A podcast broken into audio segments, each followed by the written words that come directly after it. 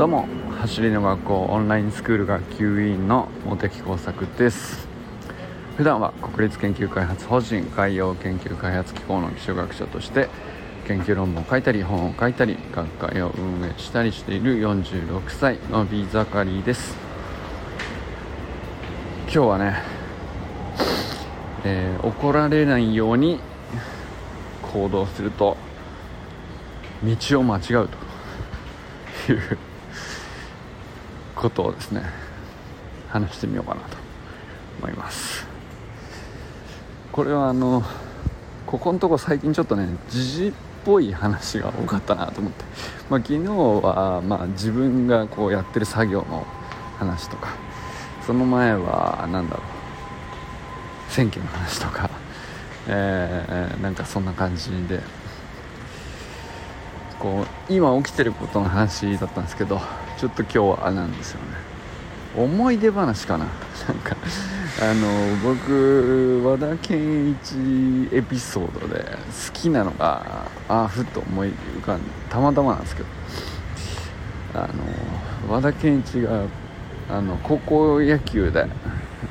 えー、まあ、監督がめちゃくちゃ怖かったと。すんげえ怖い監督だったのに、えーまあ、和田健一はですねまっすぐに思ったことをそのまま言ってしまうと。いうエピソードをなんか話してくれたことがあって。なんか皆さん聞いたことあるあるかもしれないですけど。あの、まあ、めちゃくちゃそのこう監督さんが、えー、まあ怖い監督さんなんですよね。だったらしいんですよ。でその監督に向かってですね和田健一はですねある日ふと疑問に思って聞いたらしいんですよ。あのなんでそんなに偉そうなんですか？って聞いたらしいんですよ。そしたらめちゃくちゃ怖い監督になんで偉そうなのかと聞かれたもんだからめちゃくちゃ怒られたと。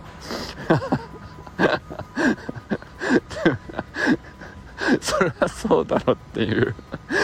話なんですけど。であまりにも怒られすぎてその自分だけじゃなくて周りにもあの関係のない被害が及ぶぐらいあのめちゃくちゃ怒られて先輩にも怒られたと。みたいなね。そのまあ監督に怒られるぐらいだったら、まあ、和田健一と監督っていう関係性だけの話なんだけど。そう怒られるようなことをするんじゃないよとさらに先輩にも怒られるというですね。あの 怒りの連鎖が。起こったというですね。あのまあそんな話があっていやまっすぐな人なんだなと。いうね。なんかそんなエピソードがありました。いやでも僕はそれ聞いた時になんかあの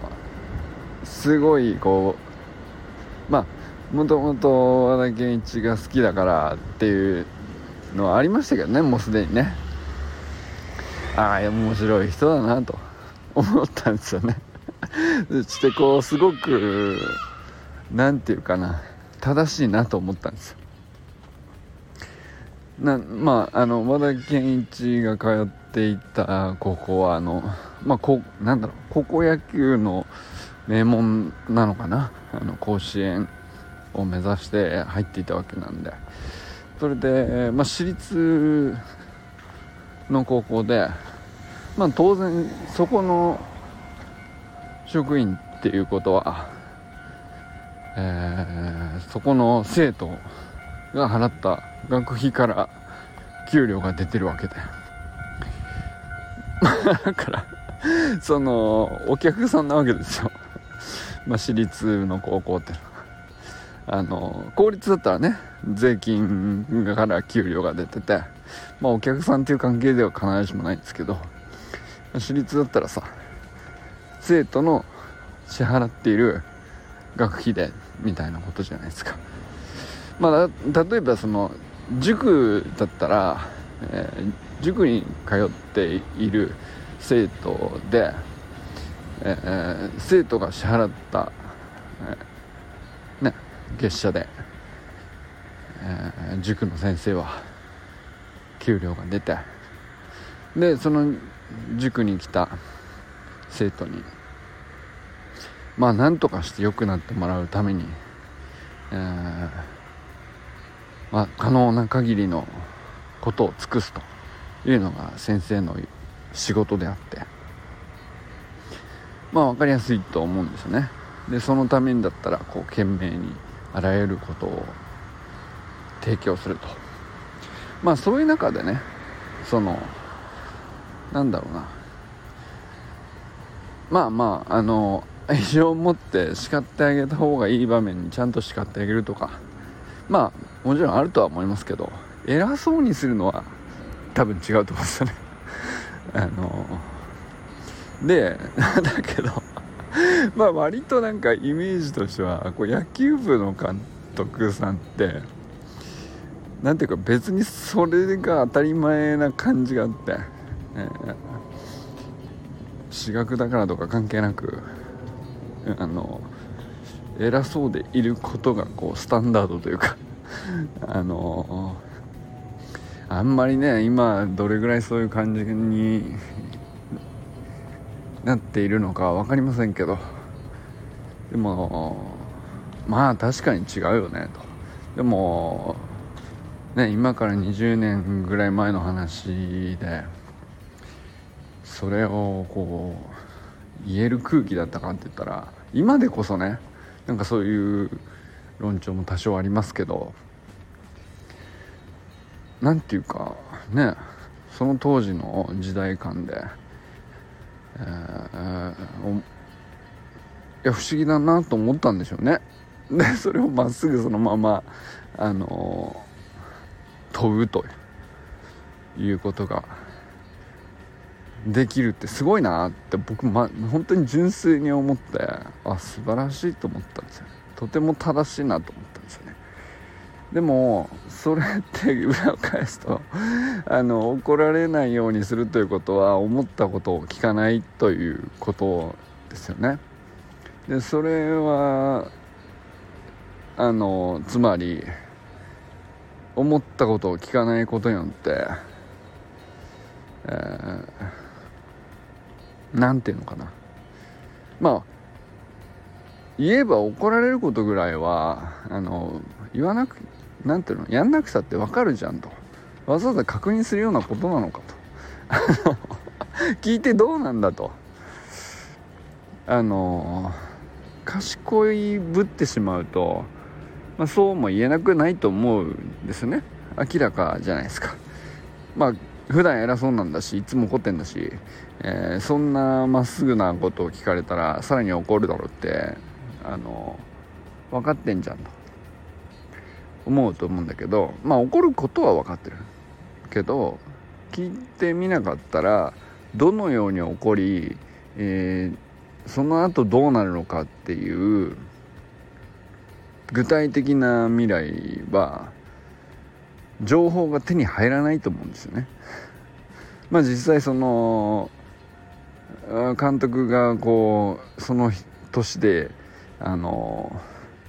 それ以上にはなかったっていうぐらい あの怒っちゃってでさらには先輩にまで飛び火して先輩にも怒られたみたいな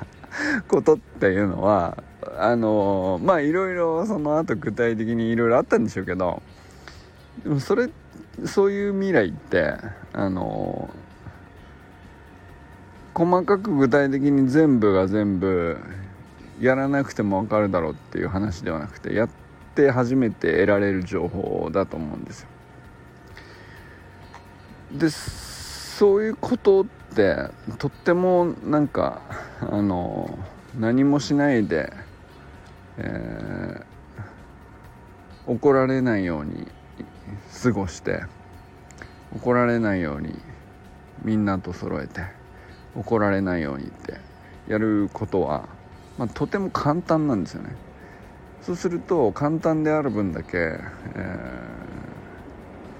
みんなが手に入れない情報っていうのはあまあみんなと同じように、えー、入ってこないわけじゃないですか。でそこはねすごく何て言うか僕もなんか共感するところってまあまあ僕今でもそうだけどあの結構怒られるんですよ。いろんな人から仕事でもねそうだし。まあなかなかこう決め事を守るっていうのはあの何て言うのかな。それが大事でやることも分かるんだけどその決め事がこう目より上位の目的とかに合ってないなと思っちゃうとあのその目的の方を大事にする方が僕はね正しいと思っているというか、えー、ルールを守ることが目的じゃないじゃんっていうね。その感じ分かりますかね？決め事はあのあくまでその上にある目的をみんなでよりよく達成するために当初決められた場合が多いんですよね。なんですけど、えーと、時期とか時代とか条件とかが変わってきてその上位の目的達成のためにルールが合わなくなってくることってよくあると思うんですけどでまあ僕はその場合にこうさっさとそのルールを捨てるっていう。であの 目的達成のためにもうこっちでいいんじゃないっていうことをすぐやっちゃうんですよ。それなんか「ええルール守ってください」みたいな感じで怒られる場合が多くて。まあ確かにそれもあの守ってくださいの言い分わからないわけじゃないし、えー、なんでかっていうとその急に急に破られると まあ上位の目的が大事だよねみたいなあのことがもっともらしかったとしても急に破られるとみんなびっくりしちゃうからあの混乱するとかあのそういうこともあるので必ずしも僕自分が正しいとかって言いたいわけじゃないんですけどあのでまあ怒られるだろうし怒った人が間違ってるとは思わないっていうか。だけどまあどういうふうに起こるかにちゃんとぶつかるっていうのは僕すごい大事だなって思ってて。なのであの何て言うかな。なんでそんなに偉そうなんですかとは言わないんですけどなんでそんななぜ起こっているのかにはすごくちゃんと興味を持って、えー、あなるほどそういうふうに混乱したのねとか。あのその混乱に対するケアとかはあの大事だなと思うっていうか。でそれってあの結構あの最終的にはその怒っちゃった人との理解も深まるしその人とあの一緒に仕事するとか、えーまあ、チームとして、うん、仲間として、えー、やっていく上でこう価値観を共有するプロセスとして結構大事なあのターンというかイベントというか、まあ、それがなかったらあのやっぱり絆も深まらないみたいな ところあるんじゃないかなと 思うんですよね。でそこを避けてしまうとあの何て言うか大きい大きく見た時には結果的にその間違ってしまうというかあのどんどんクリエイティビティが下がっちゃうというか。そのその瞬間においてはあの無駄なそのいさかいを起こさないみたいな意味では正しかったりするんだけど怒られないようにするって。なんだけどまあ、怒られないようにして自分を守ってしまうっていうことで、うんと、その人が何何を大事にしているかとか何を困ってしまうのかとか、えー、自分とどういうところでずれていて、えー、お互いどう合わせたらあの最適解というか、まあ、納得解が新しい納得解があるのかとかあのそれをこうもう一回作り直すっていうきっかけを失っちゃうんで、えー、まあチームとしては何ていうかあの上辺の中なんていうか平和ができてしまってあの、まあ、なかなかあのそういう意味では大きく長期的に見た時にはあの強くなれないというかなんかそういう感じの ところあるんじゃないかなと思うっていう話ですね。まあだからそのケンイチエピソードの場合は僕は単純にね笑い話として聞いてたんだけどでもそのね野球部の中で、えー、高校3年間っていう短い中で、えー、そのまっすぐ聞きすぎてめちゃくちゃ怒られてみたいなのはただの笑い話になってその野球部としての活躍とか甲子園に行けるか行けないかみたいなところに対してはあの正しい問いだったかっていうとまあひょっとしたらそうじゃなかったかもしれないですけど和田健一の人生っていうかまあ自分の軸に沿って和田健一が主人公としてこう紡いでいく物語としてはあのその問いはとっても何て言うか、うん、正しい道を何て言うか切り開く一言だったんだろうと思ったりするんですよね。でそうするとうんなんかまあ僕はね当時そのその話を聞いた時ただゲラゲラ笑ってあの面白い人だなって思ったっていうだけだったんだけど今もあのふと思い出して考えてみるとまあ和田健一にとっては大きな道を正しく進むためにそういうふうに怒られることがとっても正しい行為だったと。いうふうにも見えるなと思ったりしてですね。でそういえば僕もよくあの怒られるなと。怒られちゃうんですよ。で結構これ今に話してしまった話じゃなくて昔も今も割と怒られることが多くて。それって何ていうかあのなんでこんなに怒られちゃうんだろうな。別にその怒らせたくて聞いてるとか言ってるとか、えー、行動してるとかじゃないんだけどなんでなのかなっていうのはあのふと思い出して考えてみたら あのそうだね。あの街大きく大きなストーリーとして見るとあの怒られないようにしちゃうってのは結局間違いだし損しちゃうなって僕が考えているっていう、まあ、そういう風な価値観なんだなっていうことをねこう 今こうふと思ったっていうのでねそんなことをちょっと話してみました。今日はね 走りとはまた関係のない話ではありますけどあの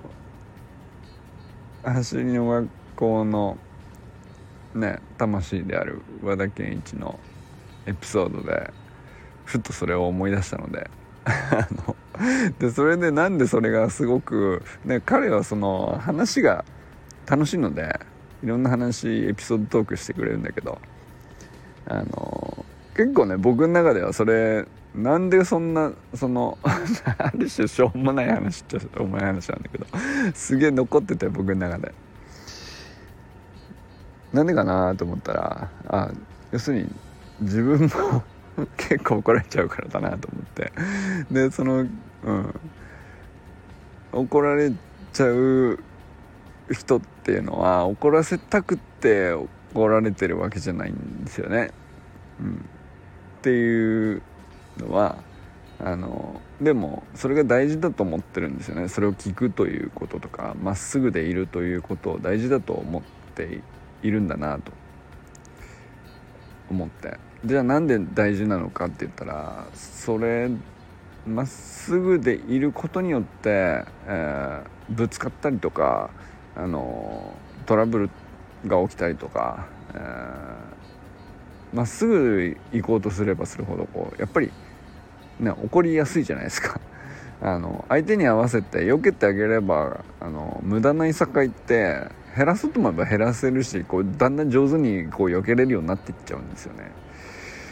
でまあまあ僕はそんなに無駄にぶつかったりはしないんですけどあのただまああのまあなんていうか本当に自分の軸のまっすぐこうど真ん中にこう当たる部分に関してはちゃんとまっすぐ相手とあぶつかる方が正しいのかなっていうね。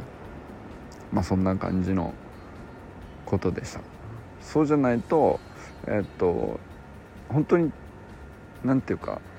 その人にとっても自分にとってもなんですけど必要な情報があの結果として得られないのでまあなんだろう、そういう情報じゃないとこう信用できないっていうか、まあ、ある意味ね、まあ、それぐらいこうむ怒るって結構何て言うかあのー、本気だからだと思うんですよね。すごく大事にしている何かしらであるからこそその人にとっては。だからそこまでの感情になるんだと思うんですけどすごくエネルギーをかけた感情だと思うんですけど、まあ、だからこそこうすごく信頼性の高い情報が手に入ると思うんですよね。そうするとなんかその怒られるみたいなことがあんまりネガティブにならなくなってうんとで怒らせたことに対してこうただこう無意味に謝るとかっていうんじゃなくてどうして怒っているのかをまっすぐ理解しようとするとかっていう方があのお互いにとっても結局うんと納得感を作りやすいというか。まあなんかそれはねなんかあのー、うん。今ねこうふと思いついた中でこう話しながら考えていることで。ですね。うん。でまあこれは何て言うかあの何て言うかな。なんでそんな情報を大事にしてるのかちょっと不思議なところはあるんだけどあの論理的な思考とかさ理屈を積み上げるとかも、えー、まあ走り革命理論を構築するぐらいだからまあそれってえじゃあその論理的に考えればそうだよねって構築していけばまあ確かにうんと誰でもできそうっちゃできそうなんだけどでもなんで和田健一しかしなかったのかっていうところだと僕はなんかそこは結構大事なとこなのかなと思ってて。でそれはなんかうんと多分確固たる出発点があの最初の情報が本当に確固たるものを土台にしてこう何て言うか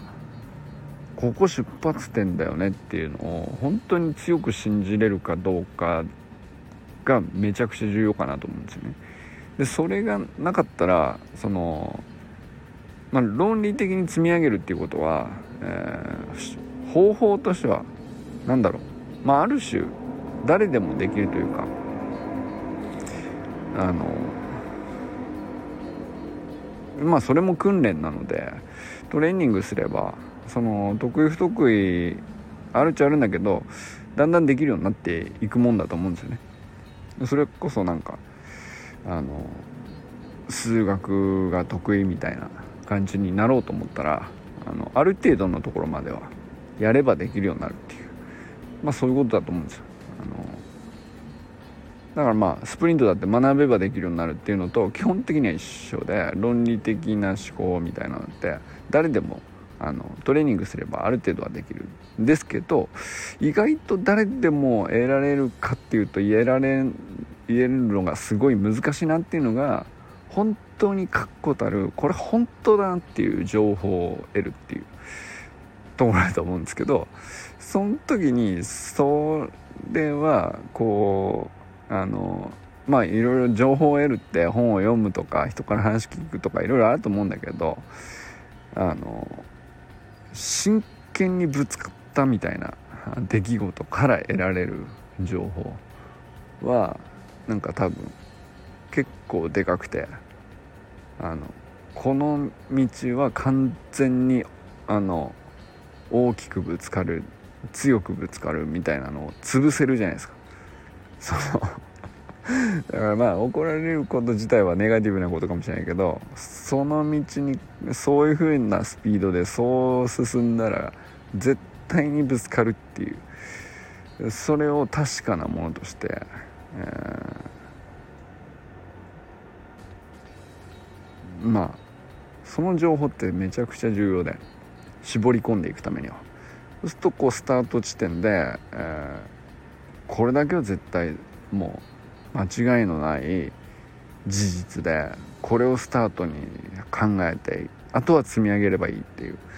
その次に行くためにはどんな情報が必要みたいなその次のステップに行くっていう。まあなんかそういうなんていうかプロセスで理論であるとかマニュアルであるとかプログラムであるとかあの作られていくと思うんですけど。意外とねなんかその論理的思考のトレーニング以上に重要なのがその本当に確かな情報っていうのをどうやって得るかっていうとこにあるのかなと。でそこに結局、うん、怒られないように怒られないようにやってしまうとあの間違った情報を前提にしがちだなっていう ことなのかなと。うん。わかるかな？ちょっといやまあでもこれもねあのどれほど確からしいか分かりませんけどなんかねあのそこに僕はこうなんで和田健一に共感しているのかはあのいろいろあげればきりないんですけどまあその一つかなと思って。ちょっと話してみました。ということでこれからも最高のスプリントライフを楽しんでいきましょう。今日何だったんでしょうね。よくわかんないけど。 Vamos。